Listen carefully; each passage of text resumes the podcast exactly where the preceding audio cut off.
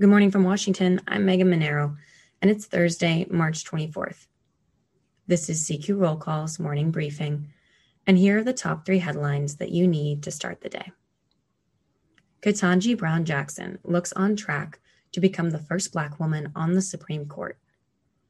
The judge wrapped up more than 40 hours of questioning over two days on Wednesday.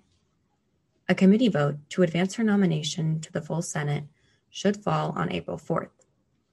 If she fails to win Republican support, Jackson could still be confirmed, with Vice President Kamala Harris serving as the tiebreaker in the evenly divided Senate.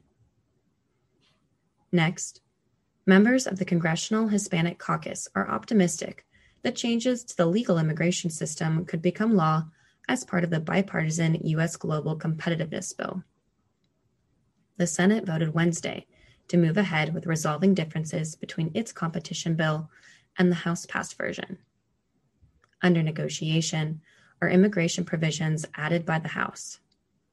They would create a new visa category for entrepreneurs and exempt foreign citizens with science and other doctoral degrees from annual green card limits.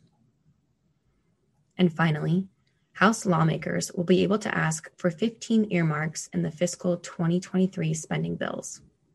That's five more than they got for fiscal 2022.